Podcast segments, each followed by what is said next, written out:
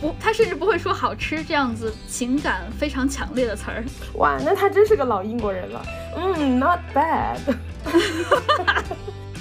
开了四个小时的车，花了二百三十块钱的过路费，还有三百六十块钱的酒店钱。挖海货挖了三个半小时，最后收获了半斤价值九块九的沙白。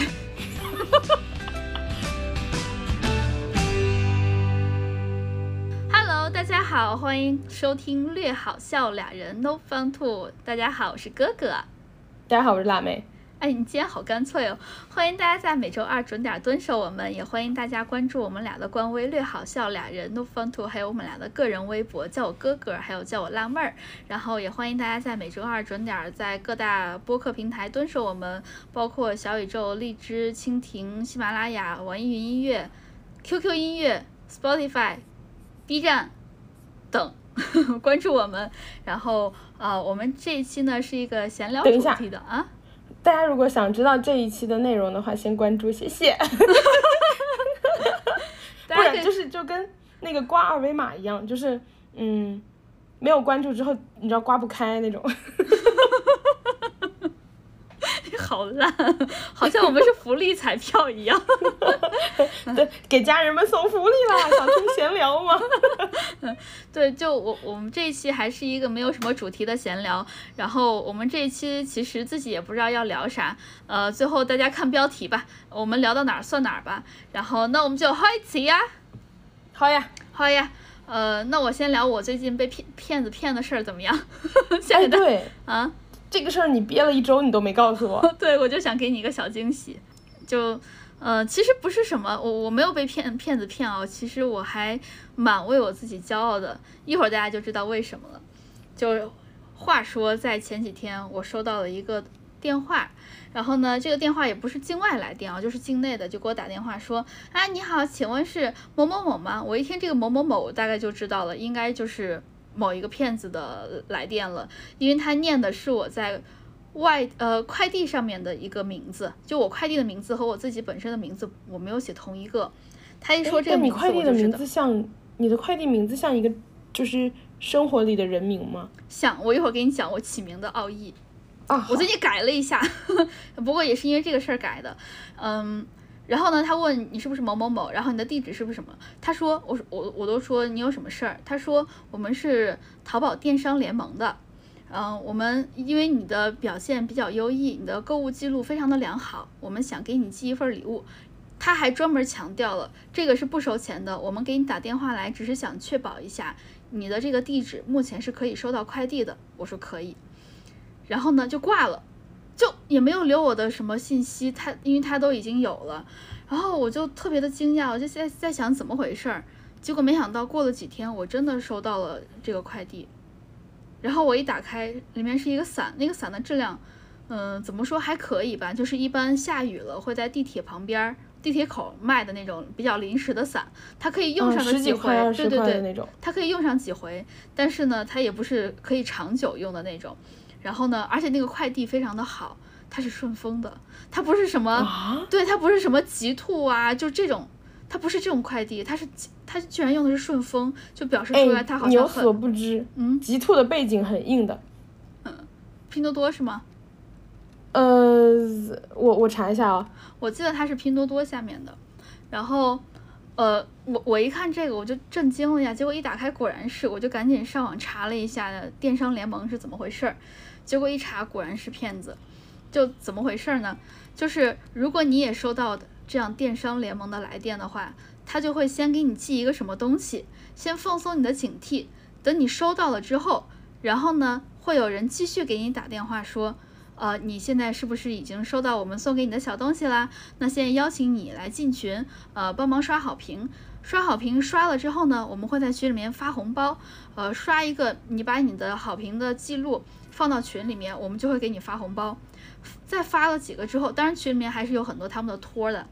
发了几个之后，然后你也确实收到了几个好，你也确实在在在给了几个好评之后，确实收到了红包里面的一些钱。这个时候他们就说啊，我我们在淘我们在淘那个微信上面发有一些限制。这时候骗局这个时候才开始，你是需要去什么 App Store 或者说呃安卓的一些。呃 App 商城去下载一些应用，这个应用是没有实际上架的，就是你不能实际从那个 App Store 下载到，因为它没有上架成功，你是需要点他们给的链接下载一个 App，然后你知道。哦，然后要就是信任这个对什么什么，因为他他没有上架，然后他们就说，为了可以收到这个钱，然后为了我们可以给你发钱，你需要先点确认信任。你知道 iPhone 是有一个信任什么呃为对，为信任词什么此商此开发者什么什么的，对对对，此开发者，对对。然后呢，对对对，嗯、你选择信任之后，这个时候他们的骗钱才开始，因为他们就可以套取你的各种信息，具体怎么套我我还我还不知道。总之，我现在就是已经进行到收到伞的那一步了。我看很多人也都收到是伞，还有另外一部分人收到的是毛巾，然后我就很担心，但是我我自己比较担心，呃，我进群会被骗嘛？就是因为微信在我看来已经算是一个比较个人的隐私了。确实，对，所以后来其实电商联盟还是有给我打电话，我都假装我我不是那个人，我说你打错了，其实我都已经把人家伞给收到了，我就说你打错了，也没有我我也没敢进群，我怕有人加我，但是夏天的深圳是用得上的。所以怎么说呢？就是我我我跟小圆脸讲了这件事儿，然后小圆脸说可以呀、你从骗子那块儿薅钱了。我我一想好像也是啊，骗子遇到我可真是倒了大霉了。然后这就是我最近一次所谓的被骗的经历。呃，也希望在听我们这个播客的听众们，大家还是小心防范。呃，当然。你不要想着进了群之后啊，我我再薅骗子一点钱之后我再走，我觉得在进群之后就会比较危险了，因为你不知道都有什么人在盯上你。对，对，我之前在 B 站看了一个就是真正的骗成功了的博主，然后他是一个不大的博主，好像只有几千粉吧。嗯，他说的那个事情还挺吓人，他最后被骗了十七万，然后他是属于。他说他是呃具体的过程我现在记不记得不是非常清楚，但他是嗯说他当时生了小孩儿，然后就是整个人属于暂时还无业的状态，就想找一些事情来做，然后加上他自己本身经济条件其实还不错，然后当时就是有一些嗯、呃号称自己是寄衣服给你拍商单的那种。嗯，不是有的小红书，比如说小红书博主那种，然后拍衣服穿搭，然后人家嗯寄衣服给你，就是说，哎呀，我不用你的钱啊，然后怎样怎样的，你啊，就来帮我们跟拍照互免一样。对，就差不多是这个性质。他收了那个衣服之后，好像是拍了照，然后人家也是拉他进群，然后就说那你来刷好评，然后刷刷刷，然后就是，呃，我现在记得不是非常清楚，但大家去那个 B 站搜，可以搜到博主自己讲的非常细的那个详情，大概就是说你刷了多少多少之后，他就说哦，你先转多少钱，比如说你先转两千。我们能够给你返四千，然后呃，这样才能够解锁你就是刷的这下一个资单的格是吗钱，对对对，下一个资格。其实逻辑特别简单。然后那个博主自己分享的时候，他说，其实我就是当时想都没想那么多，我想的就是赶快把钱弄回来，所以他就有点脑子一热就转了，然后就是越转越多，越转越多。他说我根本就没有想到自己能在比如说半个小时之内，嗯我就连转了四笔这么大金额的钱，嗯，嗯，就是这种感觉。好大家千万不要去试自己，对，对，不要试自己。我就是对自己不放心，所以我根本都没有进群。然后，然后我为什么知道？就说回刚才，就是你刚刚问我，我有用的是什么真名吗？就是我淘宝的快递，我用的是一个比较像真人名字的假名。就是我，我可以给你，我可以也跟大家分享一下我取这个名字的一些来历。首先，电话号码我用的，因为现在大家很多人都是两个号，一个号是你真正的主号，就平平时接打电话的这种，然后还有一个号是会用作数据流量的，所以我现在所有的呃快递呀、外卖啊，我全都留的是那个呃流量的号，所以我现在一看打。打电话，我接到电话是来自于数据流量的，我大概就知道哦，这个电话大概是跟快递相关或者和骗子有关了，就等于说我这个号直接就给他做成一个，就让你骗你，你就看这个号，你就就就就看我这个号给你给你泄露得了。它就不是你生活中正常用的号。对，就有时候还有可能你是需要给其他什么派出所啊，或者说各种政府的机构留一些你真正的真正的个人信息的时候，你会留一些你自己常用的手机号。但这个时候，你可以你就可以直接把你的就是给快递啊、外卖啊，就可以留一些数据流量号了。这是关于号码。第二个，我在名字上面选择特别简单，就是，呃，我想了一下，我不能用一个女生的名字，我要用一个男生的名字。为什么要用男生的？因为王铁柱，你看，这个是我曾经的名字，但是我现在就不用这个了。我曾经用的，我这是我曾经的名字，我现在不用它了，因为我觉得它不太不像是真的了。用男生，尤其是男大学生的名字，一听就是，嗯、不好骗，还没钱。对不起，你道歉，快点。对不起。我就直接搜的是零零后男生常用名，啊，真的吗？真的。我我就随便搜，你你可以不用搜常用名，你就搜搜常用字，你自己排列组合就可以了。那你那你五年之后就会重新搜一次零五后男生常用名，然后再改一次自己的名字，哎，大概就是这样子。然后就是呢？永远维持在那个二十岁的男大学生的名字是吗？对对对，这就是我。然后我还大概改，我还大概区分了一下，因为我想知道到底是哪一个快递或者哪一个商家泄露的我的名字。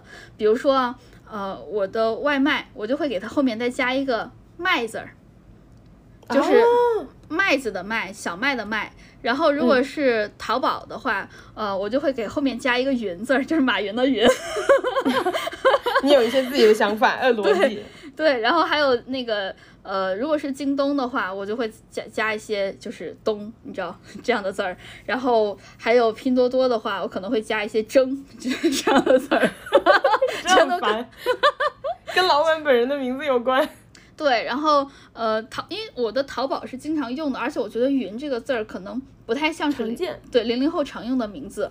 然后我一想是快递的“递”嘛，我就改成迪，呃，就是迪迦奥特曼的那个迪。你是说李云迪的名字也是根据这个起的？有可能哦这是他的那个，这是他的演出艺名，他本人其实不叫这个名字，他就是为了躲你。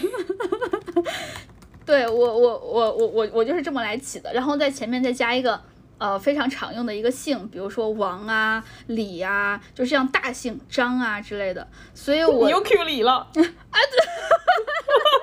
就是李你，是不是？对不起对不起，然后我我随便给大家举一个例子，我我现在就正在查，呃，随便搜了一个零零后男生常用字儿，呃，随便搜的啊，然后呢，我现在看到的有一个瑞，一个浩，一个博，对吧？比如说这这三个字，你就可以这么起，呃，假设不说姓李，张张瑞浩迪，像不像一个男生的，就是正常的人的名字？而且四个字对吧？张对瑞浩迪，你就知道他是来自于淘宝的外呃淘宝的快递的你要收件的名字啊，还不错吧？对，对，所以我其实还蛮还蛮好真的吧？对对对对，而且你你自己也能记得住嘛，就是呃，淘宝的你是分开的，然后京东、拼多多还有其他什么，你全都分开就可以了。然后你一旦知道这个名字，现在经常有人给你打电话来，那你就在这块儿换一个什么名字啊，或者说电话啊之类的就可以了，你就知道了，你的信息被泄露了。我以前看到过一个人类似的命名方法，但他的没有你的好，但他的就是更更明显，他直接就是，如果是哪家就直接起哪家，比如说王淘淘宝 只是说他会把字换一下，就是什么王淘宝，然后呃张京东这种，他会把名字换一下，但是就是起的特别直接，然后这样他就知道是谁泄露他的信息。就我这个就稍微隐藏点儿，你只要知道一个字儿就行，然后把它起成像是一个正常人类的名字。对，对我这个方法安利给大家，我觉得还蛮好用的。我所以，我现在就所有的快递的名字全都是这样命名的。说回快递，你嗯刚刚瞧不起人家极兔，对吧？嗯，我查到了，人家极兔真的做的可大了。然后啊你刚不是就是妄加猜测说极兔和拼多多有关系吗？嗯，二零二一年四月二十一日，拼多多发布声明澄清与极兔没有特殊合作关系、投资关系。就是你这样的网友，他 这个声明就是为了我发的。对，而且他预预判了你的预判，他提前发了。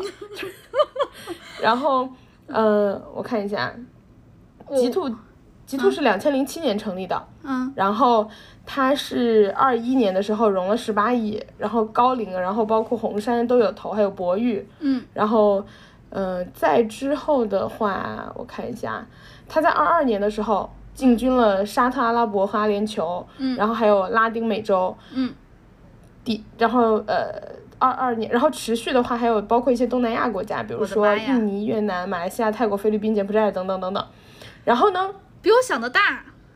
然后呢，他他还有比你想的更大的地方，嗯，他上太空了。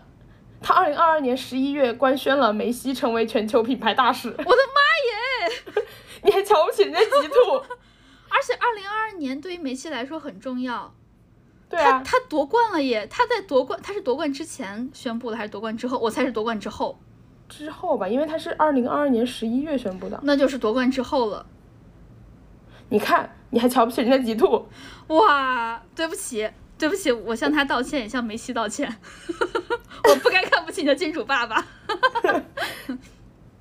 然后，啊，呃说到这儿，就是还希望大家可以注意一下自己的那个呃快递啊、个人信息的安全。就比如说，呃很很基本啦，就是呃收到快递之后，呃不要把那个快递的盒子放在门外，以防有些人捡到或者抄你的名字或者抄你的信息。对对然后呢，扔扔快递之前，扔快递那些盒子之前，把名字都给划掉或者撕掉这些的，这些都是当然最基本的了。就我们做好我们自己能做的，然后剩下的就是，呃，交给命运。看天啊，不 行，跟跟我差不多，看天。好，这就是我最近的一些经历，被被骗，差点被骗的经历。呃，等我回头用用这个伞，看看好不好用吧。你要，你刚刚不是说这是你最近的被骗经历吗？我想说，是骗子才来分享最近的被骗经历吧？被骗了一把伞。骗子说我好惨，明明说好的这个地址可以的，怎么现在还说我打错了？真的。嗯，没关系，就是我我我是为了其他人讨回公道一样的，这骗子也是需要平仓的嘛，对吧？这是他们平仓的。到你不不不主张，不主张。我我最近看了两个电视剧，但我都没看完。然后一个是 你看了那个 Beef 吗？就阿里旺和那个 Steven 元的。哦，那个对，据说那个很好看，但是我刚开始冲着阿里旺去的时候，我我想着这应该是一个喜剧，但是我后来看好多人分享，好像它最后的结局不是非常的好，是一个比较压抑的片儿，我就没有太敢看了。我只看了两集还是三集，然后、嗯呃，它是 Netflix 出的嘛，就是一个很明显的 Netflix 的调性的剧。嗯，它就我为什么我只看两三集？因为我不是很喜欢。不喜欢来没想到这两个这两个演员，我本身都是喜欢的。你是不喜欢他们的角色还是怎样？我不喜欢这个剧本身，就是嗯嗯阿里旺我还 OK，然后嗯 Steven 元其实我也还不错，所以就是嗯跟主角没有关系。嗯他嗯、呃在我前面看的两集，大概就是说，嗯，基本上 Steven 元是一个比较。呃，生活比较贫困一点的，然后、嗯。呃，可能做一些就是呃常见的亚裔刚去美国的那些工作那种，然后他就嗯。直接演的自己就是韩裔，嗯。然后嗯，他的父母之前开了一个小 motel 小汽车旅馆，嗯然后因为他的叔叔，嗯、好像是在里面做一些什么交易，就是他叔叔反正是有点社会黑产那种感觉，然后做交易，后来被警察端了，端了以后，他爸妈就没有办法继续经营那个小汽车旅馆，所以他们家本来从还 OK 的生活水准，直接降为了就是，呃，没地方住，然后什么都没有办法，他就只能和他弟弟两个人在美国自己租一个小房子，然后他爸妈就回韩国了。嗯。嗯，然后他们俩就是二代嘛，然后呢，呃，然后阿力旺演的那个是一个，他在里面至少我前面看了三集，他没有提及自己是什么样的 background，我只知道他不是韩裔，也不是日裔，所以我觉得他大概的意思就是他是一个华裔，然后，呃，她嫁给了一个日裔的美国人，然后那个日裔也是一个二代，然后那个日裔的家庭是一个非常典型的。比较有钱的日本人的，呃，美美籍日本人的一个一个工作性质，就是这个她嫁的老公呢，这个日裔的美国人呢，二代呢，他的爸爸这个一代嗯，是一个艺术家，好，是不是一个很典型的一个一个角色，一个职就是职业？然后他爸爸就是去世之后，就给他们留下了一个就是有点像美术馆一样，呃，或或者说留下呃也不是美术馆，就是留下了一些艺术品。然后那些艺术品呢，你说它是废纸，它就废纸；就是说它不值一文就不值一文，但你说它能卖高价，它就能卖高价。然后阿里旺就是负责日常运营它的这个这些艺术品，就是等于是画廊、展廊那种感觉，艺术品的廊。然后艺术品的廊，我的语言好贫瘠哦。然后，然后呢，他就很想要把这些东西脱手卖出去，就是他是实际上在运营执行的那一部分，所以他比较务实一点。嗯，然后她的老公就比较务虚一点，就是比较每天在追求艺术、追求高大上，然后每天看他老婆就是你为什么不能 calm down？嗯，就是这种感觉的。好外然后阿里籍呀，沃，就是他好白他人。他这个剧差不多，我看了三集，他的主角就是亚裔，讲的就是各个不同族群的亚裔，然后大家都在心里发疯，嗯。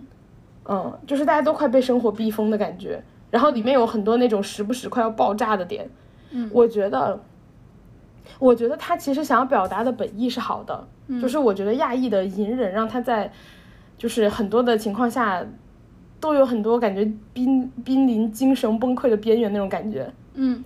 但是这个剧我不太喜欢的点就是，它让他们每时每刻都在崩溃的边缘。就是其实很多人是在，就是我觉得它节奏感不太好。包括我后来跟我的好朋友荒唐聊了一下，嗯然后他也觉得这个剧节奏感不太行。就他表达的本意是 OK 的，嗯然后他想表他想塑造的角色也是 OK 的，但他节奏感有点有点太崩了。嗯就是很多人他在爆发之前是有一个长期的平静的嘛，对对对，它有一个积累的过程。对，然后积累的过程的时候，其实我是不会内心爆炸的，就是我可能内心也是很平静的，只是说我在压着。然后这个剧呢，它虽然也不是说每时每刻都在爆炸，它也是有平静过程，但它那个平静过程里，内心就一直在飙脏话，就你懂我意思吧？懂了，懂了，，对就是它其实属于整个过程中，它都不是一直平，它它都是一直在爆炸的，只分一个往内爆炸和往外爆炸的区别。但其实很多我们一般往内爆炸的时候，就是心里面快要飙脏话，但还没有飙出来的时候，你往往会跟自己说：“哎，算了算了算了。对，就是我们很少说说脏话，就是我们真正要爆发出来，真正往外飙脏话的时候，那才是真正爆发的时候。在内心爆发的时候，往往是劝一劝自己说：“哎，算了算了，就这样吧。对，然后阿力旺的那个角色有很多那种怒目圆睁的那种呃表情，嗯我觉得实在是太多了，就是他的那个节奏来说，嗯。比如说他的实际爆炸有百分之十五，嗯。然后呃，我觉得内心骂脏话可能就占个百分之十，嗯。然后剩下百分之呃七十五都应该是相对平静的一个生活状态，就是那种对。隐隐隐隐隐隐约约的感觉，对对对但他，没有，但他没有，他就是 like 百分之二十是隐隐约约，然后百分之哦七十在心里骂脏话，然后百分之十爆炸了，所以我觉得节奏不是很好。我觉得他可能是为了增，就是为了戏剧张力而增加出来这些抓马和冲突，但其实你看的时候，作为看，作为看听看重不看重，作为观众来说文化程度都不高。作为观众来说，你会觉得你的精神一直处于一种高压状态下，就是你会觉得看他很累。在另外一个，作为观众，作为一个有正常逻辑的人，你可能会觉得他不够真实。对对对对对对，这个剧给我最大的感觉就是这样。但是同时呢，嗯、我觉得奥利旺的塑造比较更外显一点，然后我觉得斯蒂芬元的表演更好一点。但我觉得奥利旺就是，如果你看过他的脱口秀，你会觉得他本身嗯不在戏剧内的表演体系，就是一个很外露的这种感觉，所以好像也很难讲。但是如果一定要说的话，我觉得斯蒂芬元的那个我更喜欢一点。你这么说来，我应该也是，因为我觉得作为一个演员，你应该是一个空壳子才对。把你放到什么样的角色里面，你就应该变成什么样，或者说演员应该是一个水，把你放到什么容器里面，你就应该变成什么样。你演的时候不能演自己，尤其如果这个你演出来的自己和你本身的这个角色应该的属性是一样的话，那我觉得 OK 是可以的。但如果你所演出来的角色和你本身是不一样，你还要按你自己本身的样子去演的话，就会让人觉得很很很出戏。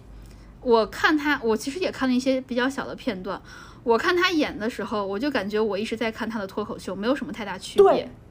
对对对对对，嗯所以跟我刚刚表达的其实合上了，对就是我们看都会有这种感觉，对跟他演没有明显的感觉他在演这个角色，就感觉很像他的脱口秀往外延伸了这个性对格。对对对，而且我还看了好几个影评都在写这个剧，嗯。本身内容我我就感觉太压抑，我不是很喜欢。再加上我我之前的生活，我觉得好像也没有什么压抑，我是有可以放松下来的时候的，确实有压抑的时候，但是，但是我我我我我也不是一直在碰碰碰，然后我也没有那么的压抑，也有可能是那个时候就是刚上刚就上学的时候比较苦，但是你总是总是会觉得充实，而且你有一个目标，然后刚上班儿对一切都很新鲜，再加上我抽那个工作签证也比较顺利，对不起，就是给给给在座的听众，就是如果抽的不顺的话，对不起，但是没关系，因为你放弃了。然后，所以我我自己可能没有这样特别压抑的时刻，也有可能就是移民的第一代会有，或者说移民的第二代，你从小在那块儿生长会有，但是对我自己来看，我可能代入不了，这是我的感我觉得他不完全是，我觉得他不完全是讲移民的问题，嗯。因为他是 Netflix 拍的一个美国片儿，所以他讲移民的问题。嗯。就是如果他把它直接转到在东亚拍，我觉得也是这些问题也是存在的，因为亚裔本身就是比较容易压抑自己的嗯就是状态，为了维持一个表面，你知道，就是美好的家庭，然后什么什么的、这种感觉。嗯。嗯，所以我觉得他要表达的主旨是挺有意思的，就是中日韩就是大家心里都在发疯，然后表面上都是维持一个人样儿，就是为了为了就是大家为了追求美好的生活的过程中，因为我们的文化就这样，我们是想追求以和为贵的嘛。还有成功，啊，对，但是我觉得我是觉得很多人把成功，尤其是移民的一代，会把成功定义的非常的狭隘，成功就等于有钱没了，或者说事业成功，吧？对事业成功，但是其实成功有很多个方向。我前两天还在跟小圆脸儿说，我说最近不是很流行，就豆瓣上说的一句话：“人生是旷野，不是轨道。”然后我觉得人是有很多的可能性的，但是小圆脸跟我说：“那你有没有想过，很多人可能他本身的条件不是不是很好，对他来说，他的旷野就是轨道，因为他的旷野非常的窄。我觉得这也可能是很多呃移民的一代，或者说就他们他们过去可能条件本身就不好，他们没有办法像我们有这么多的选择。就当当前我们作为普通人，我们还是有很多选择，但是他们在那边为了身份，为了能留在那边，可能会有很多不得已的选择。对对，对，就可能可能对我来说，我不是很能代入得了，再加上他那个演技是吧？对不起，我不是很能代入得了。嗯，就是，但是他这个剧本身，我觉得就是你抛开所有那些其他的问题啊，嗯那个光是他本身剧的节奏，我觉得不太好。嗯嗯对，嗯所以，呃，我就看了两三集，我就弃了。然后说到这个，嗯。刚刚你提到那个移民的，我最近听了一个东西，我觉得很有意思，因为我之前在听那个，呃，Jimmy O Yang，、嗯，就是大 我也是。Jim Jimmy O Yang。吉米啊，吉米对，吉米，吉米啊，吉米那个他他们家那个上海话的那个感觉特别重，然后他们家是那个呃上海人移移到香港，嗯。然后他小时候从香港去的美国，嗯嗯，然后呢，吉米的话就是我之前在听他的书，然后听听听，后来我就发现，哎，刘思慕也有一本书，就是我们之前那个上汽的男主，嗯，然后他这次演了那个。嗯、就是芭比大电影。哎，说到芭比大电影哦，哎，我我好期待这个。我也是，大家有看预告吗？强烈推荐大家去看芭比大电影的预告。我觉得全员都是疯子，就是但我好期待。对我觉得那个 Ryan Gosling 的那个信念感好强哦，还有 Margot Robbie，就是他们两个 信念感好强哦。然后里面所有人感觉信念感都超强的样子，突然就有了想去看的冲动。对，而且我我我还记得说说什么 Ken is Ken but Barry is every- everything 就是 Everyone, everyone 对，就是 everything，我我我忘了，对，我记不清了差不多。对，就是就 Ken 就是 Ken，但是就那个男的是那个男的，但是 Barbie 就是芭比可以是一切。对，我我觉得这个概念也也很不错。说到这儿，我要拉踩一下小美人鱼，我们转话题转的好快。哎，不，那，聊回芭比，呃聊回芭比刚刚你说那个芭比的部分，我看他第一个预告片，因为现在他已经放了好几个了嘛。嗯他第一个预告片我觉得好奇怪，就是呃，里面每一个女性打招呼都是 Hi Barbie，然后 Hi Barbie，就是互相打招呼都叫 Barbie。我以前觉得 Barbie 是个名字，嗯，但其实所有的这种娃娃都叫 Barbie 嘛。然后所有的这种男生打招呼也是 Hi Ken，然后另外一个回他就是 Hi Ken，就是我觉得哇，我觉得这个世界就是疯了，这个芭比大电影的世界。哎，你看的那个预告片儿是他刚开始的一幕，是不是 Barbie 脱下她的高跟鞋，然后仍然在他没有穿鞋的情况下，他脚仍然是踮起来的？对。那咱们俩看的是同一个预告片儿。哎，但他出了新预告，他不止一个版本哦，好想去看一下，大家记得去看。我之前对这个电影简直是没有什么好感，因为我觉得就是 Ryan Gosling 他很帅，我对他的印象还停留在那个 La La Land 里面，就是《爱乐之城》里面，我觉得他好帅，他就是我心目中间不得志的绝世男主的样子。结果他突然变成了 Ken，你知道，我整个人三观我都被毁了。就是他不是蓝蓝蓝，他不，他不是落魄音乐家，他他好油腻的，哇，我的眼睛！但是看了那个那个预告片之后，我好想看。他刚出来的时候，大家不都说 Ryan Gosling 欠了多少钱？你为什么一定要拍这种东西？嗯。然后现在预告都放出来，大家就觉得 我欠有点东西。对，有点东西。然后啥时候上线？是八月份吗？我记得还是七月？快了吧？要不你查一查，然后我给大家，对我给大家接着讲。嗯，好，你先查一查。嗯，我给大家接着讲刚刚那个话题，就是吉米欧燕的话题。然后他有一本书，就是讲他的故事。然后我查查查，发现刘思慕也出了一本书。嗯，然后他那本书我听了一下，就是吉米的，我就听了可能一两章吧。嗯，然后刘思慕的听了停不下来，我觉得好感人哦。然后刘思慕那本书叫《We Were Dreamers》，然后他讲的是，呃。他爸妈，他父母那一代从哈尔滨移民到加拿大，嗯，然后呃，他父亲是在他八个月大的时候还是几个月大的时候离开的哈尔滨，然后去读博。他妈在一年之后就跟着去了。他说他从小到什么四五岁都是在爷爷奶奶家长大的，他对他父母一点印象都没有。然后他的唯一印象就是他父母会通过那个电话，嗯，然后呃就是跟他聊聊天什么的。然后后来就是等他嗯。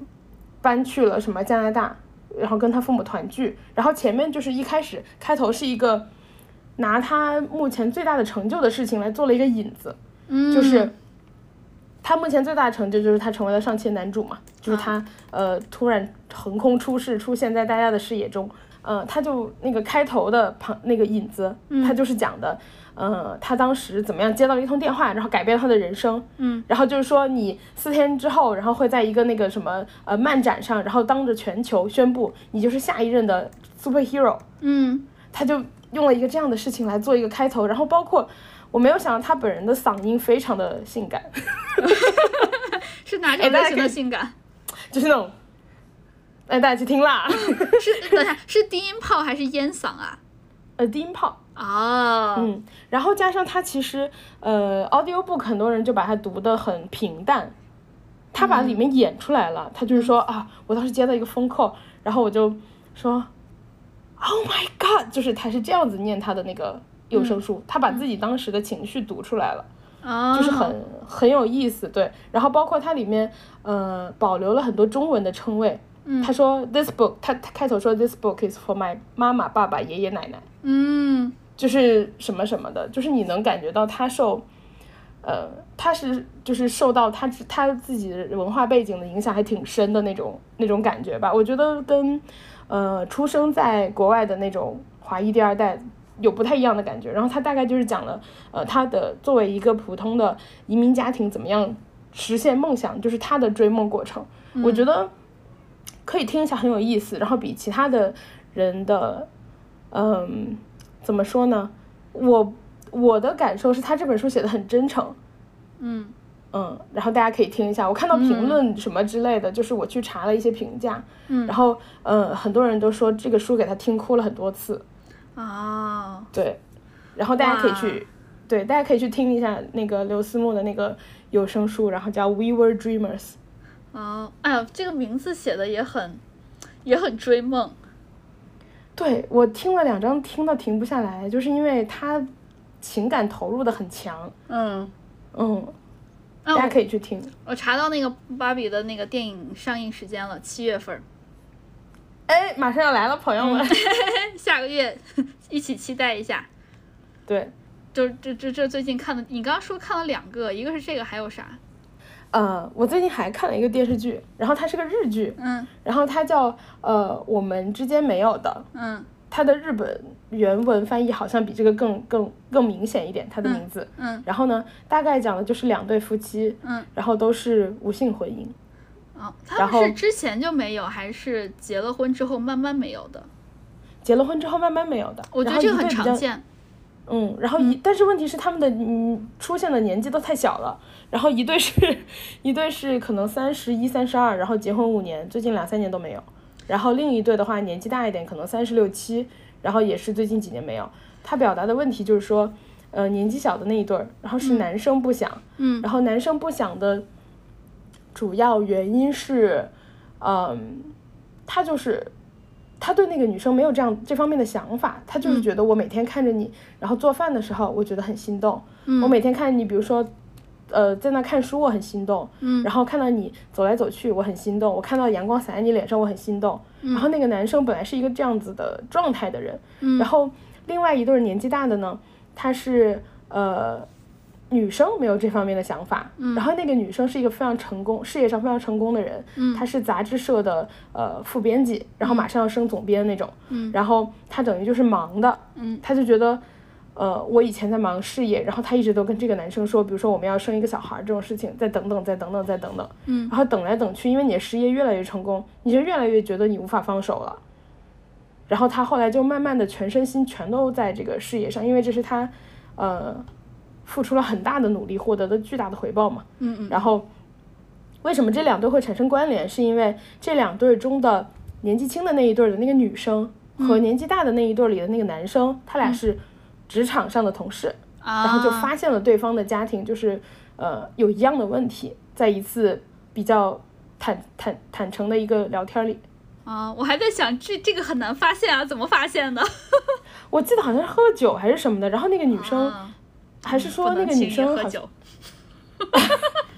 我我忘了啊，反正我不是那个喝了酒，然后就是整个人爆发了，还是说那个女生因为忍得太久了，情绪爆炸了，嗯。就是突然有一个认识的人在旁边，他就直接炸了，就说出来了，把这个事儿，啊，嗯，嗯，我说然后他实话大概呃，我说实话，我觉得不幸婚姻这个事情，我之前看过好几个调查，说就是年纪越往后，可能无性婚姻这个现状是会越常见，或者说越普遍的，或者说频率本身就会下降到很低。然后我也和我一些朋友聊过，也也确实是真的，就是这个呃调查也出确实是会反映在他们每一个人身上。嗯，所以我我所以你刚刚说这个，我我倒是觉得能把这个事情拍出来是一个很难得的事儿。就我们都知道这个这个这个存在，但是好像很少有人拍它。对我觉得最近两年日本很多电视剧都拍的挺有意思的，经常和性相话题相关。嗯，然后刚刚这个话题，它其实探讨的就是，我一开始就觉得它哦，就探讨了一个比较稍微略显表面的话题嘛，嗯一个大家都好像知道的事情。但是其实这个电视剧他演着演着，他会开始挖，就是为什么会这样。嗯。然后比如说年纪轻的这一对儿，这个男生没有这个想法，嗯。然后他就对这个女生没有想法，然后，但是他其实呃在，呃他他是一个咖啡店的一个那个店长，嗯。在他的咖啡店来了一个应聘的那种有点像临时工的那个一个女生，嗯。之后，然后两个人擦出了火花，然后这个店长就和那个女生来了一次，嗯。然后这个店长回家以后，他就在想，嗯。所以我不是对这件事情没有兴趣，我就是对这个女生，嗯，对我自己的就是另一半，我没有这个兴趣，我实在是没有办法做到这件事情。就是他是在探讨婚姻关系，我觉得更多的就很有很有意思。然后包括呃年纪更大的那一对儿，那个女生，她到后来发现，慢慢的。她发现了她自己的丈夫和年纪小的那一对儿的那个女生，好像有一些关系，嗯但其实他们两个并没有肉体关系。然后他抓到了之后，那个女他去找那个女生谈判，那个女生居然承认了，说我们确实是出轨了，因为他们俩有一次一起去了水族馆。嗯嗯，然后那个呃，他老婆是在行车记录仪里发现了水族馆的地址，发现不对劲，嗯然后抓到的。嗯就是她就回家一直在想，就是说我丈夫是不是因为呃我太长的忽视了他的感情，忽视了他的需求，然后导致了他出轨了。嗯然后她也不相信他们俩就没有肉肉体关系。嗯然后呃，再往后的话，这个女生就是杂志社的这个副主编，她主动的找她的丈夫说：“那既然你想要这样做，那我们就这样做。”她丈夫又觉得不想碰它了，就是我觉得探讨了很多嗯心理状态的东西，嗯。然后包括婚姻状态的东西，我觉得很有意思吧。他也没有嗯，就是直接给你答案，他就是把一些经历、一些过程，他花了很多时间在描写，就是每个人一点一点、一点的想法、一点的改变。然后这个电视剧已经演了七八集了，然后目前还没结局呢。我刚刚已经把它所有的内容告诉你了，它就是一个剧情很少，但是心理描写很多的剧。嗯，我其实怎么说呢？就我在看美剧和在看日剧有一个，我觉得他们俩最大的一个区别就是，我感觉美剧好像很少描写内心活动，想啥就直接说了，然后日剧好像会经常描写自己的内心活动，拧巴半天说一句，就你你记不记得有一个电影，就有有一个女生就特别喜欢她老公，然后喜欢喜欢喜欢，但是就不说喜欢，就老说今晚的月色真美。我觉得烦不烦？就我我不是这样子的人，就是对我来说，我可能不太喜欢这种内心纠结特别多的。我喜想说什么话，我可能会直接就，尤其是如我和小圆脸之间，我要是想跟他说什么话，我就会直接跟他说。所以但是，但是，比如说你可以做得到这件事情，但你的另一半不一定做得到这件事情。比如说，假如小圆脸是一个很他是内心不喜欢，对他是一个很不喜欢表达的人，你啥都说了。就是我最近也在思考这个问题，如果你是一个很喜欢表达的人，嗯然后他是一个说不出来的人，就是你其实很难要求他一定要说出来，因为这不是一个，就是这两种人之间是没有办法互相强迫的嘛。然后，嗯呃，因为这不是一个你看起来很简单，你说那你就张口说呀，但对他来说其实是一个很困难的事情。嗯，然后我最近就在思考，那假如一个一直表达的人，他一直强迫对方说，当然他的企图是好的，因为你不说，我们没有办法互相了解，或者说进一步解决这个问题，对吧？嗯但是某种程度上来说，人家也，他就是这样的性格，那你一直强迫他，或者说你一直表达，因为他不说，你对他很失望，算不算是一种语言霸凌呢？就是亲密关系上的，我觉得因为你这样，因为你这样，他可能更说不出来。我觉得不是，因为小圆脸之前就是你说的这个情况，他之前是一个非常非常不爱表达自己内心活动的人，他甚至给我的评价都会非常的简短。就我做一些菜，他对我的最高，我做的菜的最高评价就是还好，还不错。他不不，他甚至不会说好吃这样子，在他看来情感非常强烈的词儿。我觉得就哇，是那他真是个老英国人了。嗯，not bad。我就觉得这个事儿吧，就是亲密关系这种事儿，就是两个人互相磨合，你适应他，他适应你。你要是磨合互相磨合不了的话，那就换一个人就完了。我我觉得不存在什么语言霸凌。如果是如果一个人感觉到被霸凌的话，那他就换人，他就换一个人就可以了。因为霸凌有时候是你你没得选，你只能你只能存在在那个环境下。你比如说就在学校里面被霸凌，你可能呃因为要转学可能会比较困难嘛，你可能会需要长期处于这样的一种被被压迫的情况，然后呢你还不能去跳脱出来这个环境。但是对于亲密关系来说，分手这个事儿其实很简单，只要有一个人提了就可以了，对吧？那他如果就是很喜欢你呢？那你磨呗，磨合呗。那他又做不到呢？我之前因为看了几个，呃我觉得磨合有合，一些，嗯，我觉得磨合的就是这样，互相又喜欢又磨合又做不到，磨合不了会把喜欢给磨磨没的。就是要不然你磨好了，要不然就是喜欢给磨没了，总总会有一方胜利的，这是我的就是他，就是他一定的时间之后，他一定会有一个一个结局。进一步的进展。嗯对，要么就有推动了，要么就直接结束了。对对对，这是我的看法。也有可能是因因为我为我现在跟小圆脸磨好了，这是我，所以我我会得出这样的结论。嗯，因为我之前看 B 站有一些博主，然后会分析，就是，嗯、拿那个 B 站的情侣视频，嗯然后去分析人家就是，呃，每一句话，然后怎么说的，嗯然后这个呃这个人这样说，然后他比较倾向于什么，嗯。那个人那样的反应，他比较倾向于什么，然后我有时候会看，就觉得很有意思嘛，嗯。然后就是你能看到专业的学心理学的人是怎么分析每个人的不同的反应，你觉得有道理吗？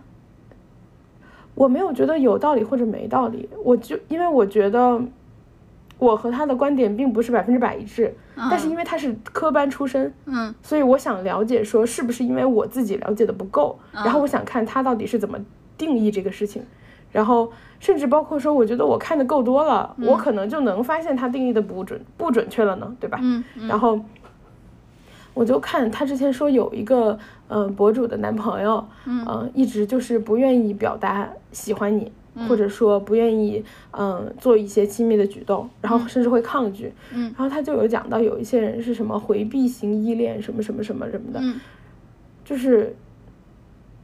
我我没有得出任何的结论，我就跟大家说，我最近很关心这样的话题，就是我觉得很有意思。你记不记得我们之前有一期录，你想你想学什么样的专业？你想学的就是心理学，就是我们当时列的那个前提，就是在不考虑任何就业呀、然后钱啊，任何任何的前提之下，你只想学，只想选一个你想选的专业。我当时选的是哲学，你想选的是心理学，记不记得？所以我们真是叫什么不忘初心呢？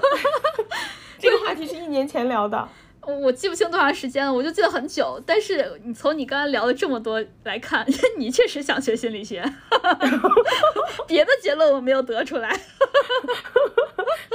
对我觉得可有意思了，就看人家分析。嗯我觉得不一定是对的，但是它可以让你就是，而且我觉得甚至某一种程度上，因为我看那个博主自己在分析的时候，嗯前一半儿他说这个人是一个什么样的人，嗯后一半儿听着听着他说哦不对，我前面的判断有失误，他其实更像一个什么什么样的人，然后我就觉得，那你比如说直接给人家贴标签，贴这个人属于回避型依恋，是不是也不也不准确？你不应该直接给人家的一种状态或者是人格贴标签，嗯，但是。呃，因为比如说后来你会自己发现它其实又不准确，你又你又贴错了，嗯只是说，嗯，我觉得很有意思吧。我就是想看你是错的我也看，你是对的我也看，就是我，嗯，我有兴趣，然后跟大家就是分享一下，我最近在看一些什么东西。你记不记得我们上学的时候，就是商科一一般会学一个东西，就是你的预期是怎样。一般你的你对他的预期是什么样，你就会做出相应的举措。那如果有一个人知道我现在被贴上了某一个像你刚刚说那个回避型依恋的标签儿，那会不会他就朝我就是朝那个方向走，或者我就是不朝那个方向走，我不做我原来的自己了？所以就嗯经济学上有一个笑话，就是经济学家预测出来了，呃，未来三次经济衰退中间的十次。未来经 对吧？就是你你要预测这么多次，然后大家会朝你的那个方向走。其实本来没有，你凭空还要加了很多，再加上经济规律本身的运行，所以一下就变变得更多了。我所以我在想，会不会有这样，就是我们就是他因为被贴了标签儿，所以呢，呃，反而朝那个方向或者不朝那个方向走，就是他搞一些什么预期违背，比如说他是个喜剧人之类的。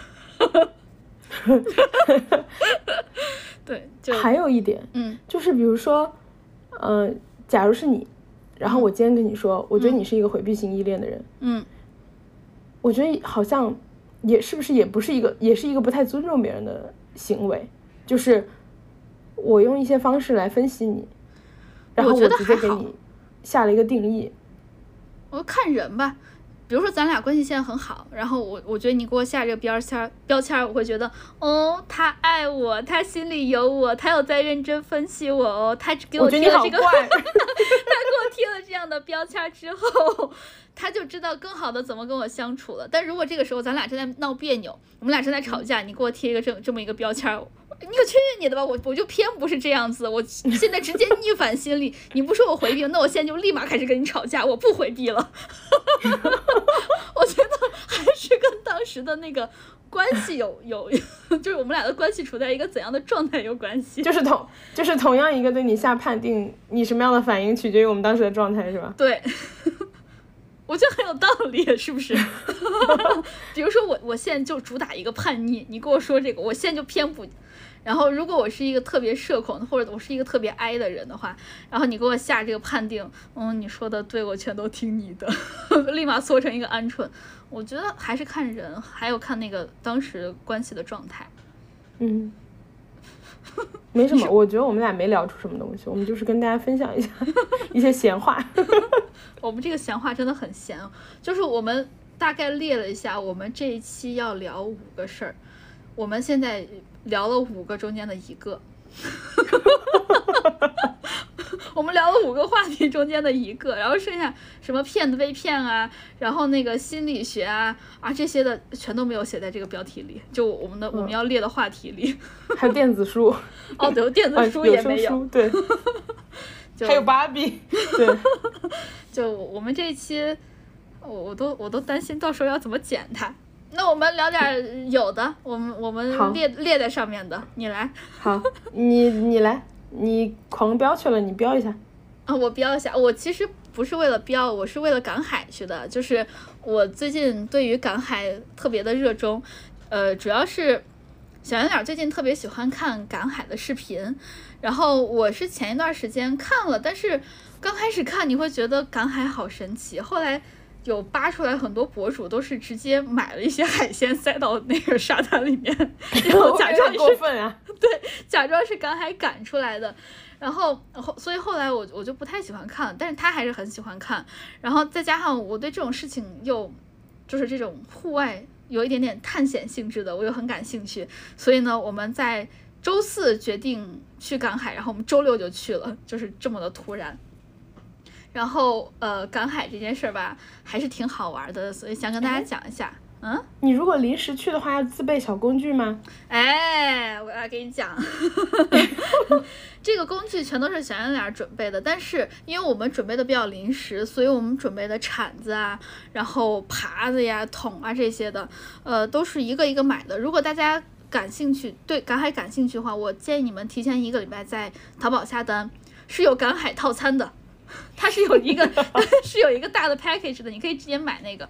我就看我当时去赶海的时候，我就看到很多人拿的装装备都比我们的要要专业一些。像我们拿的桶，我拿的那个桶就是我平时泡花用来醒花的桶。然后我看其他人拿的桶，就真的是赶海拿的折叠桶，一下就省了空间了，就很专业。然后我们拿的那个叉呃铲子。拿的是园艺小铲子，人家拿的就是专业赶海铲子，就是专业赶海会比你们大吗？哦，我跟你讲，人家可专业，人家是两边，一边是锄头那个样子，它是它是一个棍儿伸出去，一边是锄头，另外另外一边是耙子。锄头的话就可以方便你把沙挖出来，耙子就方便你耙里面的贝壳。听起来就比你们专业很多，而且听起来很好用。对，真的很好用，因为我看当地专业赶海的人，就是当地的渔民，他们就拿的是这样的耙子，好专业，就人家一下就赢了。而且哦，还有很多人买了那种便携小板凳，小板凳底下是带轮子的，所以就是说你可以不用蹲在那块挖海货，你可以坐在小板凳上用屁股漂移，你只要挪屁股就可以了，一边一边挪屁股。你就是喜欢漂移，你上次用轮椅漂移，你就是想用小板凳漂移，被我发现了，被你发现了，而且这次海滩更大，随便漂，你可以漂出个 S 弯儿。可是小板凳这样听起来好贵呀。还可以，我感觉不是非常的贵，因为你也没有要买质量很好的，我感觉。然后赶海这个事儿，我我先说赶海，我们去的是阳江，呃，那个岛叫海陵岛，是一个专业的。呃，也不算是不是专业赶海吧，它是一个国家的四 A 还是五 A 级景区，它有非常大的滩涂。国家五 A 级景区说，你说我是赶海专用。它是那个海岛还是非常的好看的，如果大家不想赶海，只是想度假，也可以去下海陵岛。海是大海的海，陵是陵墓的陵，陵园的陵，海陵岛。然后这个岛，呃，我建议大家去赶海的时候，你可以先查一下潮水。建议大家一般在初二和就农历的初二和十六去赶海，一般这个时候是会有大潮的。也就是说，你可以赶海赶得非常久，因为退潮了，你才能去挖这些海货。天啊，美国这专业的名词儿海货，你可以。所以每个月都可以对吗？每个月的初二和十六，农历的。不分季节吗？不分。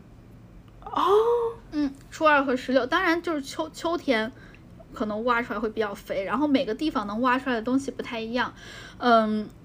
嗯，就就就赶海挖出来东西不太一样。呃，大潮的意思就是它退潮退的比较大，然后呃涨上也也涨得比较比较比较大，所以一般可以挖出来东西比较多。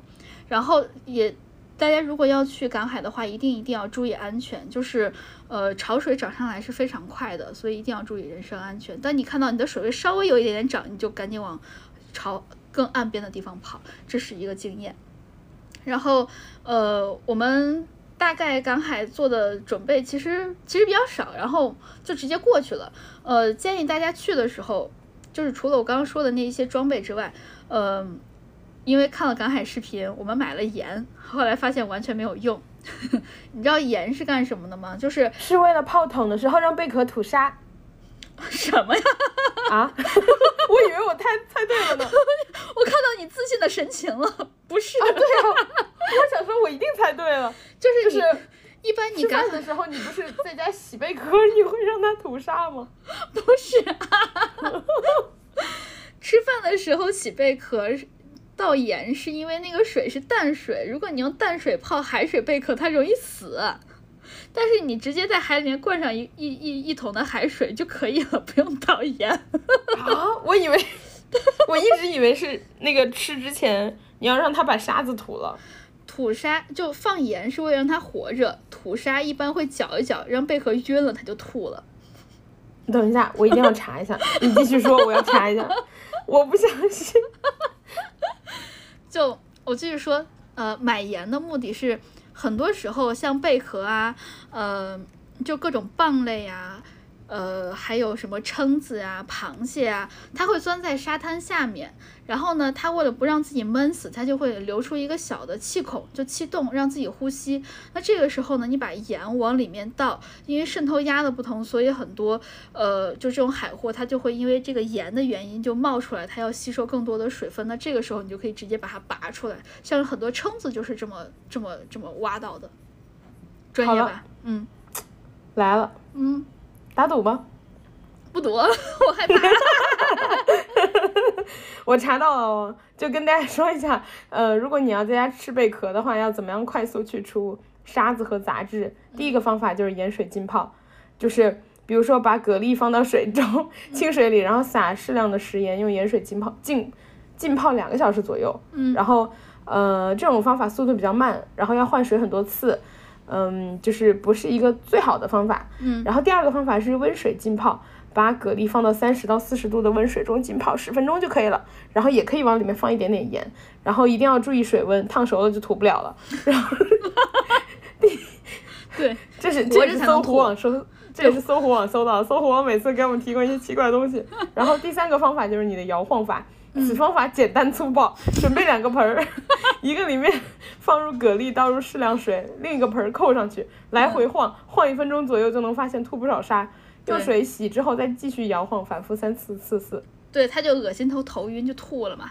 对，但是注意水不宜多，快，呃，水不宜过多，快要略，快要没过蛤蜊即可。水太多会溅，你知道为什么？因为水太多会溅到自己什么东西啊？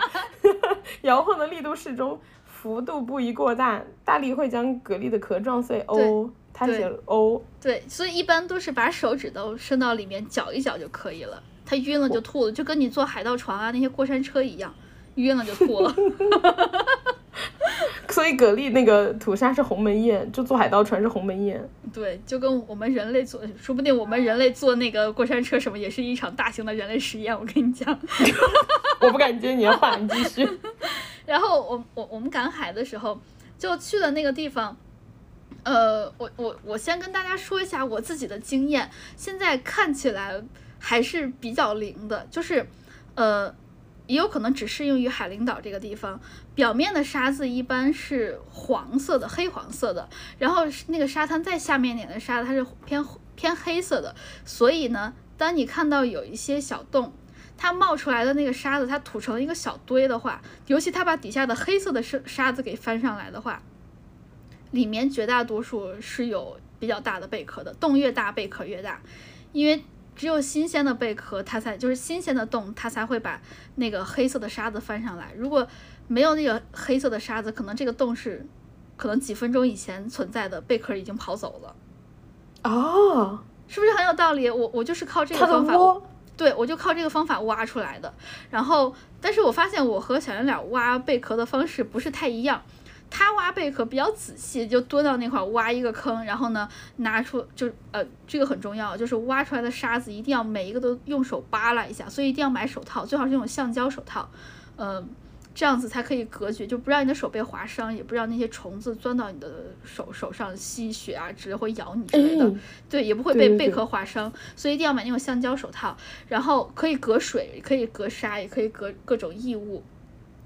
挖上来的沙子之后，一定要拿手就搓一下，看里面有没有东西，能不能嗯搓到贝壳。然后小圆脸的方法一般就是，他就逮着一个地儿蹲在那块儿挖使一下，薅，对，薅使劲薅，然后挖一下搓一下，挖一下搓一下。他他一般可以就是，他一般就是蹲在一个地方可以挖出来大概两三个、三四个这样子。像我的方法就比较简单粗暴，我看见一个洞就一铲子下去就是挖，然后如果就是搓一下搓一下那个沙子没有贝壳的话，我就换地儿。再找另外一个洞挖再，挖一个新洞，对就是你的周围全是坑，对，他的 它那儿有个地道，是吧？对，它那块有大坑，我就是一小个一小个的坑。然后最后我还发现一个规律，就是稍微在有一点点水，就不是完全的沙滩上面，稍微带一点点水的地方挖，成功的几率比较高，就挖到大货的海货的几率比较高。你挖到什么大货了？那天挖到了绝大多数都是贝壳，然后，哎，说到这儿，小圆脸扔贝壳很厉害。他说：“ Why？哎，你看我们挖的都是什么？挖的怎么都是沙白？我还想挖出一些什么青鹅，挖出一些蛤蜊、花甲什么。”我说：“我根本都认不出来，我只能认出来我挖出来一个贝壳。对呀、就是他是在哪儿学的？是在海鲜酒楼吗？我估计可能是沿海人民从小就吃吧。嗯，我我们家那儿就是我只有在海鲜酒楼见过他们，就是他们都是一个缸一个玻璃缸的出现对的。对，然后我就你就看那些贝壳，你它放到那个里面，你大概知道哦，它们是一类的。但是当它们混全部混在一起，你也分不出来。分不出来。对我我就是那个他分不们只有在出来的，玻璃缸里，然后贴上标签的时候，尤其贴上价钱。对，还有拿个网称，哎，这只你满不满意？这种我对对对。我挖出来的那个沙白最大的可以占到我半个手掌那么大，这么大，对，我挖出来那么大，然后。呃，还挖到了一，还挖到一些小螃蟹，但那个小螃蟹太小，我们最后就放走了。还有一个特别神奇，还挖到了一个小虾，我们都没想到可以挖到虾。是哪种虾呀？是小虾米的大小，还是基围虾的那种？嗯，有一个指头那么长，哦，还还挺大的耶。还挺大的，对吧？然后哦大概是半个手指头那么粗，它就是比较长的，嗯、很不太粗，然后是透明的，然后它的壳感觉也比较已经已经长得比较硬了，它是不是没长大的基围虾呀？它没有煮红之前你不认识。我不认识，就是某一种虾吧。最后也把它放走了，然后呃，我我们当时在那块儿就是，呃，我一定要告诉大家的就是一定要吃饱饭再去。我们在那块儿挖了三个半小时，我后来站起来腿都是抖的，就早上吃了一个早饭，中饭都没有吃，后来站起来腿就呃一直在发抖，蹲的时间太长了。你会不会太好笑？这这就体现了买那个带轮子的凳子的必要性。对蹲的真的受不了。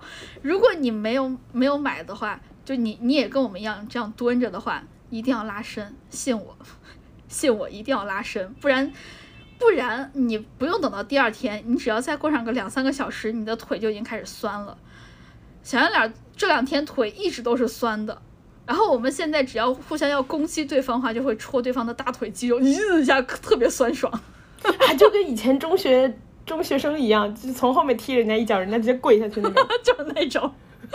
我们现在就戳人家的大腿，尤其是大腿外侧，一搓特别的酸，所以大家一定要拉伸，一定要拉伸，这是我的非常非常重要的一个经验。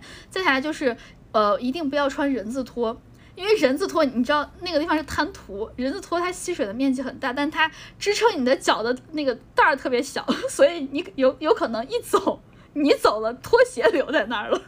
但人还在你脚上。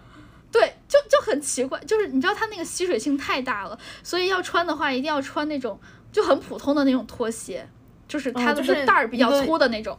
嗯覆盖比较大的那种。对对对，但是如果你是初新手的话，就是你在还在新手村的话，你可以穿这样拖鞋。如果你想去进阶一点的地方，就可以去礁石挖藤壶，但这个时候就一定要穿胶鞋了。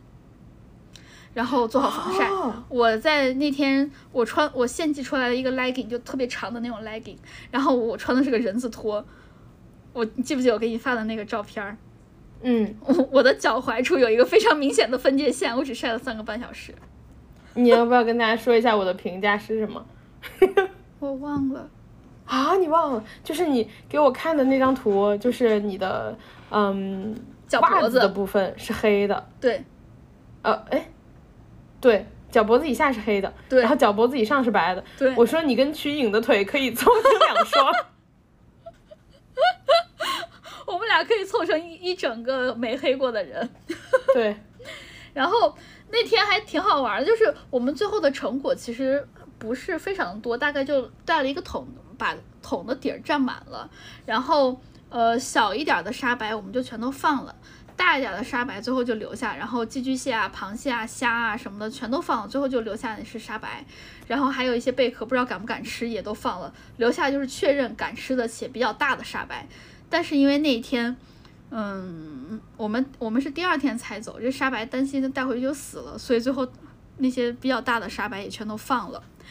所以那天我们算了一下账，我们开了四个小时的车，就全都算单程啊，开了四个小时的车，花了二百三十块钱的过路费，还有三百六十块钱的酒店钱，挖海货挖了三个半小时，最后收获了半斤价值九块九的沙白。往好处想，往好处想，但你们俩一人收获了一双上完私教课的腿。我们等于蹲了三个半小时的深蹲，而且那你们俩一知道我我你这个人我不会亚洲蹲，私教课，赚了是不是这样一算价格就回来了？主要私教的价钱贵。你想我有多不容易，我还不会亚洲蹲，我我我那蹲的太辛苦了。你今年生日礼物，我给你送一把豪华小小椅子。算了，我不想再赶海了，太累了。然后，然后那天我们就赶完海之后回来，就上岸了之后，呃，有一个水龙头可以冲脚，就是用淡水把你的鞋啊、脚啊、沙子都冲掉。冲脚的时候，我就听见旁边有一个村民，就你看他穿的衣服，就是当地村民会穿的衣服，然后戴一个当地渔民会戴那种渔民的帽子。是一个妈妈跟她的小孩说话，那小孩在哭，妈妈跟她的儿子说：“You hate her first, so you should apologize to her, and that makes you a man。”你先、啊对，全都用他为什么英语说的，就是啊你你是你先打他的，所以你就应该道跟他道歉，这才是一个真正的男子汉应该做的做法。哇！我当时整个震惊，就哇，这个妈妈就看他是为什么会在这个场景下会听到这样的对话？而且他说的非常的流利。然后呢，我就看到那个小孩儿，我就想听那个小孩儿他会怎么说嘛。然后我就看那个小男孩儿一边哭，就是一边还要跟那个小女孩道歉，就呃对不起啊。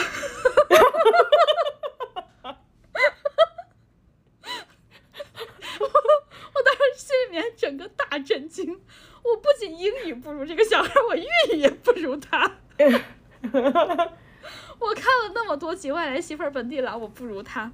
然后我在美国待了那么几年，我也不如他。那个小孩儿可能才四五岁，就才上小，可能不不上小学，就就那个样子吧，那个左右。我当时整个大震惊，赶紧冲完脚就跑了，我不想再待在这个地方。我本来是挖过来挖海货的，海货没挖到多少，还受到了一身的压力。哎，你说到这个，我前两天也收获了一身压力。我早上去上班儿，然后我们那个楼前面不是就是我我们不是在那种园区里，然后就是一个对着街的楼。我准备进楼之前，然后在那个过马路的时候，有一个妈妈，然后推着一个小车，然后那里面小孩儿感觉也没有上小学，嗯就可能四五岁，然后一边推那妈妈一边说，I want to go to the restroom. Where is the restroom? Tell 哦 me. 然后我当时想，放过小朋友，放过小朋友。好可怕！我我现在看一些小朋友，我会觉得还好，我比他们早出生了二十多年，不然的话，二二三十年不急不动自己，我完全比不过他们。不一定，说不定你妈也这么想。你妈想说，哎，幸好以前生的，不然现在怎么比得过那些家长呀？他们都太拼了。然后说说说说回到赶海，然后我那天就你知道早上就吃了一个麦当劳那种麦满分套餐，然后又做了这么长时间的那个呃深蹲，我那天整个累的不行了，就六点多的时候，我我就跟小圆脸说，我实在是已经没有。回酒店的那个力气，我当场我一定就要吃饭，然后我们就随随便找了一家，当然那块儿就是它是属于一个旅游景点嘛，然后我们就找了一个那种评分排名第二名、第三名这样的一个饭店，哇，服务态度非常非常的好，就是他就会站在路边儿，他来揽客嘛，这个很正常，他不仅揽客，他还帮你引导着停车，然后呢，他引导你坐下，然后呢，给你。就是该有的服务都有了之后，我们最后买了那些海鲜，就那块可以吃海鲜。然后他清理你的那个盘子的速度是我见到最快的那种，就是你盘子可能稍微堆了一半，就有人过来给你换一个碟子，就人就一直有这样子，哇，服务态度特别的好。然后我们当时这属于有眼力劲儿服务。对，然后我们要了那个蒜蓉粉丝蒸蒸蒸袋子，扇贝。蒸的袋子，然后呢，呃，它因为要保证比较嫩嘛，可能蒸的时间不太够，所以它那个呃摇柱的部分就不是很好取。然后我们就在正在拿筷子戳戳戳戳戳的时候，那个服务员看到了，就立马说：“哦，这个蒸的时间不够，我再给你回去重重新蒸一下。”非常非常专业，非常有眼力。对，然后蒸完回来之后，还又多撒了一些泼的蒜油啊，然后就泼的蒜和一些葱花，就哇，完全是一道新菜上来。整个那个态度非常非常非常的好，就是我觉得他的那个服务态度，在广东境内都属于服务非常好的，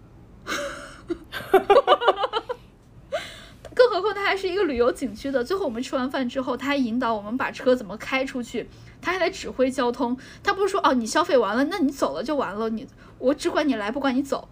结果他还管我们走，还给我们把路疏通好，让我们走。哇，真的，我觉得非常的不错，就是海领岛，我觉得非常非常值得来。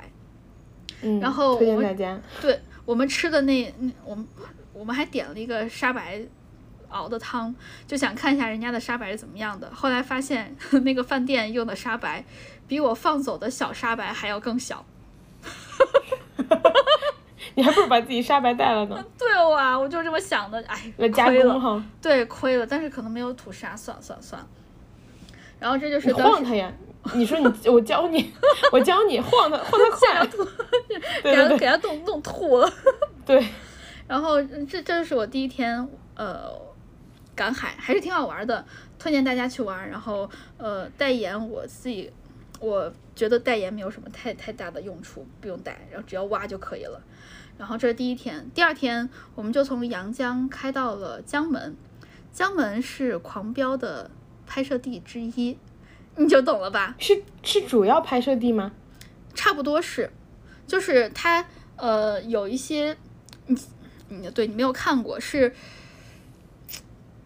高启强和安心经常吃的一家猪脚面，就在那块发生了很多的场景，叫徐记面馆，就在那块。再没看过的人都知道这个吃猪脚面的事儿啊。对，然后他们就在徐记面馆吃的，好吃吗？我没吃，但是徐记面馆就在那块儿啊。然后他还 没有人，因为我我到的时候下午三点多没不到饭点，就好多人都在外面拍照，没有人进去吃饭。啊，徐记面馆，然后还有就是其他很多地方都会把自己的呃饭店的名字改成什么强盛猪脚面，然后。什么强哥手打柠檬茶这样的，只有徐记面馆不用改他的招牌儿。啊，对。然后他还专门说了，他改了，大家还找不到了呢。对，而且他还专门说了，就说当时高启强和安心就是在饭店的哪一个桌子上吃的饭，你就可以去那那个桌子上吃饭。哎，就去打卡拍照不要钱，对吧？对。他还那他们餐厅还人人还挺好的嘞。对，对他们还人还挺好的嘞。人还怪好的嘞。然后还有一些镜头，就是呃，后来高启强呃去了去了那个建工集团之后，他从一个十字路口和安心擦面擦肩而过，两个人面对面的走过去，但是没有打招呼，也是在那块拍的。我还在那个十字路口拍了张照，我还以为你在十字路口蹲的狂嗑。可不都是人太多了，然后那块儿 还有一家很好喝的奶茶，就那个是就是狂飙的拍摄地，然后那块儿好多人都穿成大嫂的样子，你知道吗？女生就戴个墨镜，然后很酷，然后很好看，红唇卷头发啊，对，就特别好看，我就在那块儿看好多大嫂，嗯，就看的特别开心。然后你你仿佛高启强，你刚刚什么反应？遍地都是我的爱人。对，然后。呃，那块还有一个当当地特色叫竹筒奶茶，所以呢，就是它就是一节一节的竹筒，所以你能喝到多少的奶茶量，就全看你拿能拿到怎样的竹筒，全看自己的造化，因为竹子每一节可是不规则的。就哎那个，而且我们拿着竹筒的时候，我们去买各种东西，人家卖家就店家会自动给我们切成普通话，一看我们就是外地的游客。当我把那个竹筒扔了之后。就放到包里面之后，没人看见我们。就我们当时还买的当地的荔枝拎着，店家立马给我们切成广东话说话，然后也听不懂，就是想变成当地人但未遂。你是不是很久没有外来媳妇本地郎了？对，你缺课很久了啊。但是我有跟人家说话，但是人家回了我就听不懂了。就比如说我买荔枝的时候，我就有问人家给多钱啊，然后人家说了之后我就好啊好啊。也不知道人家说多少钱，就吼啊吼啊。你你问问给多钱呢？然后人家回问你就说 OK OK，美森呢？啥意思？微信微信。哦。但是人家说我也听不懂，就说好啊好啊好啊。然后然后如果大家对喜茶感兴趣的话，可以去呃那个江门看一下，那块是喜家喜茶的创始店，就是第一家喜茶就在那块儿，对。但那家店非常非常的小，可能就是只能放两个小圆桌，然后一个小圆桌就是对面面对面坐上两个人那种，只能放两个桌子。现在桌子都没有，只有两排凳子让关你让让你在那块坐着等着。然后我我还以为，因为我我们当时去西雅图的时候，那块就是星巴克的第一家店在那块嘛，那块就很很多很不一样的东西，就是你可以买到那个店限定的什么手冲咖啡啊，或者说一些限定的文创啊。就星巴克不是一个美人鱼嘛，然后对。只有在星巴克的第一家创始店，你可以买到，呃，星巴克的那个马克杯，那个上面的美人鱼是可以露出尾巴的，其他地方都没有露出尾巴。哦，我好像见过，哎，我弟说要那个帮买一个杯子送我，哎，后来我让他换成了冰箱贴，就只有那款是。不太一样，因为它刚开始的 logo 就是露出尾巴的。然后我我就想去喜喜茶的第一家店看一看有有没有什么不一样的，没有，它只有一个本店限定饮品，就是当地的普洱奶茶没了。哎，我记得 Manner 在上海的，哎不对，Manner 一开始不是开在上海，好像开在江苏，就是它的第一家，我记得有人之前也去打卡过，也是一个特别特别小的店。嗯。它刚开始小窗口那种，它刚开始叫黄茶，后来才改成喜茶的。现在喜茶的英文名叫黑 T，对吧？你知道它以前的英文名叫啥吗？黑卡。黑卡。对。我想起，因为我因为它改改成黑 T 没有很长的时间。嗯。嗯，我好像见过黑卡。黑卡就是喜茶。对。我当时还看到他们整个 logo 的演变过程，还蛮好玩的。但是。怎么说呢？喜茶，如果你在听的话，记得可以做一些那个店特特专属的文创。莫老师不是有什么百万创意吗？那我这个万创意送给你了。不够百万是吧？对。然后还有最后我们呃再去去了一家店，呃就是当地的一家比较有名一家煲仔饭的店吧，喝汤了。然后这个汤呢就非常符合我对广东汤的一些刻板印象，就是。不放盐，然后它是一盅一盅炖的，然后各种原料都会放一点儿，然后你可以喝到那个食材的本本味，就是好有鸡味啊，就是可以很有那个鸡味呀，对不对？我听懂了，好难受啊。然后呢，但是我作为一个外地人，我就会觉得它的搭配非常的突破想象力。然后总结下来就是，它是一个需要在饭前喝的魔法药水。但是确实，每次去看那种广东的什么靓汤，呃，什么呃不对，靓汤好像是靓汤还是例汤，每天就指的就是那个每天一小壶的那种，就是对普通汤，就是你你要去看那种广东比较高级的汤，它那个搭配你是觉得就哇，想象力没有极限的感觉，对，对就是各种药材。对，我我就看他的那个搭配，我就觉得他应该出现在炸厨房组，但是最后他做出来的东西，你就会觉得他应该出现在下厨房组，并且加精。所以我当时还跟小圆脸说：“我说广东汤就应该有自己的 BGM，就是来自于告五人的，给你一瓶魔法药水儿。其实他给的就是广东的汤，给你一瓶魔法药水，就给的就是广东的这个汤。我当时喝那个汤的时候，就它的搭配真的非常的神奇，我还专门拍了一下我那天喝的汤的名字。哦，我觉得广东有一些甜品也很神奇，就是有什么绿豆绿豆汤，哎，绿豆粥还是绿豆稀，然后里面加海带。对，加陈皮。啊，我我没有试过，你吃过吗？我我我试过，好吃吗？我那我接受不了，对不起。然后我喝的那个汤的名字叫呃芦荟，哎不是，我喝的那个汤是芦荟木瓜椰子炖竹丝鸡。我我消化一下。芦荟 木瓜、椰子椰子、炖竹丝鸡。竹丝鸡是什么呀？我我不知道，就是一种鸡，但我觉得它就是乌鸡。然后小圆脸喝的汤是绿豆陈陈皮绿豆炖白鸽汤。它这个，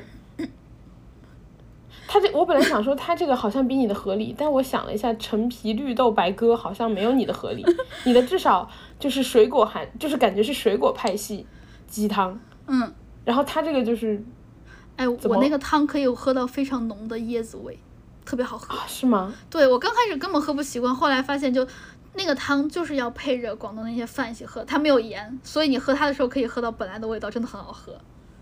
然后还有一些哦汤，我专门拍人家的菜单儿，叫野生鸡骨草炖猪横粒汤。猪横粒是什么呀？那个横膈粒啊，就是粒本身是 舌头的意思，因为 笑的原因是刚刚没有录上，这段我已经讲了三遍了，其实 就是粒好像是因为广东广东会把舌头叫什么什么粒，然后呢这个地方长得比较像舌头的样子，横是因为它是横着长的，所以叫猪横粒，就是其实是肾脏上面一个什么横横膈膜还是什么横膜，我不想再讲一遍了，我刚才不知道为啥手机出问题了，这一直没有录上，我好生气。然后我们的听众可能还不知道我们为什么突然发笑，真的很莫名其妙。然后嗯，没了，这个我们就是的听众那个去去去去去赶海的经历。我们听众虽然不懂，但尊重，因为不是一次我们莫名其妙的笑了。好像摸老师会突然大笑。没了，这就是赶海的经历。如果大家对赶海感兴趣的话，其实可以去看一下你们当地的攻略，然后只要是有海滩的，其实都可以。然后每个地方海滩好像不一样，能赶出来的海货也都不太一样。像我这次就只有贝壳，然后小圆脸查的，如果在平潭，好像有人可以赶出来比较大的青蟹，然后还有比较大的蛏子和章盯着平潭不放？因为他要去看蓝眼泪。他说我们赶赶海可以赶赶一整天，就是白天在那块赶海挖一些海货，然后中间去吃个饭，晚上再回来继续蹲着蓝眼泪看，就赖着那块海他不走了。呃，对，没了，然后祝大家赶海顺利，可以顺利的挖到比我们更多的海货。对，好，祝大家那个注意防晒，好好热啊，嗯最近小心中暑。嗯嗯嗯，然后那记得关注今天哦，对对对，大家记得关注我们那个呃，希望大家喜欢这一期，然后也希望这一期我们乱七八糟的闲聊可以给大家带来快乐。呃，虽然我刚才没有收到，就是没有收收获什么有有有价值的海货，但是快乐是无价的。Yes，我又上了高度。然后硬上，硬上。大家记得在各大播客平台关注我们，然后也记得关注我们俩的官微“略好笑俩人”，还有我们俩的个人微博叫哥哥，还有叫辣妹儿。呃，希望大家开心，拜拜。再见。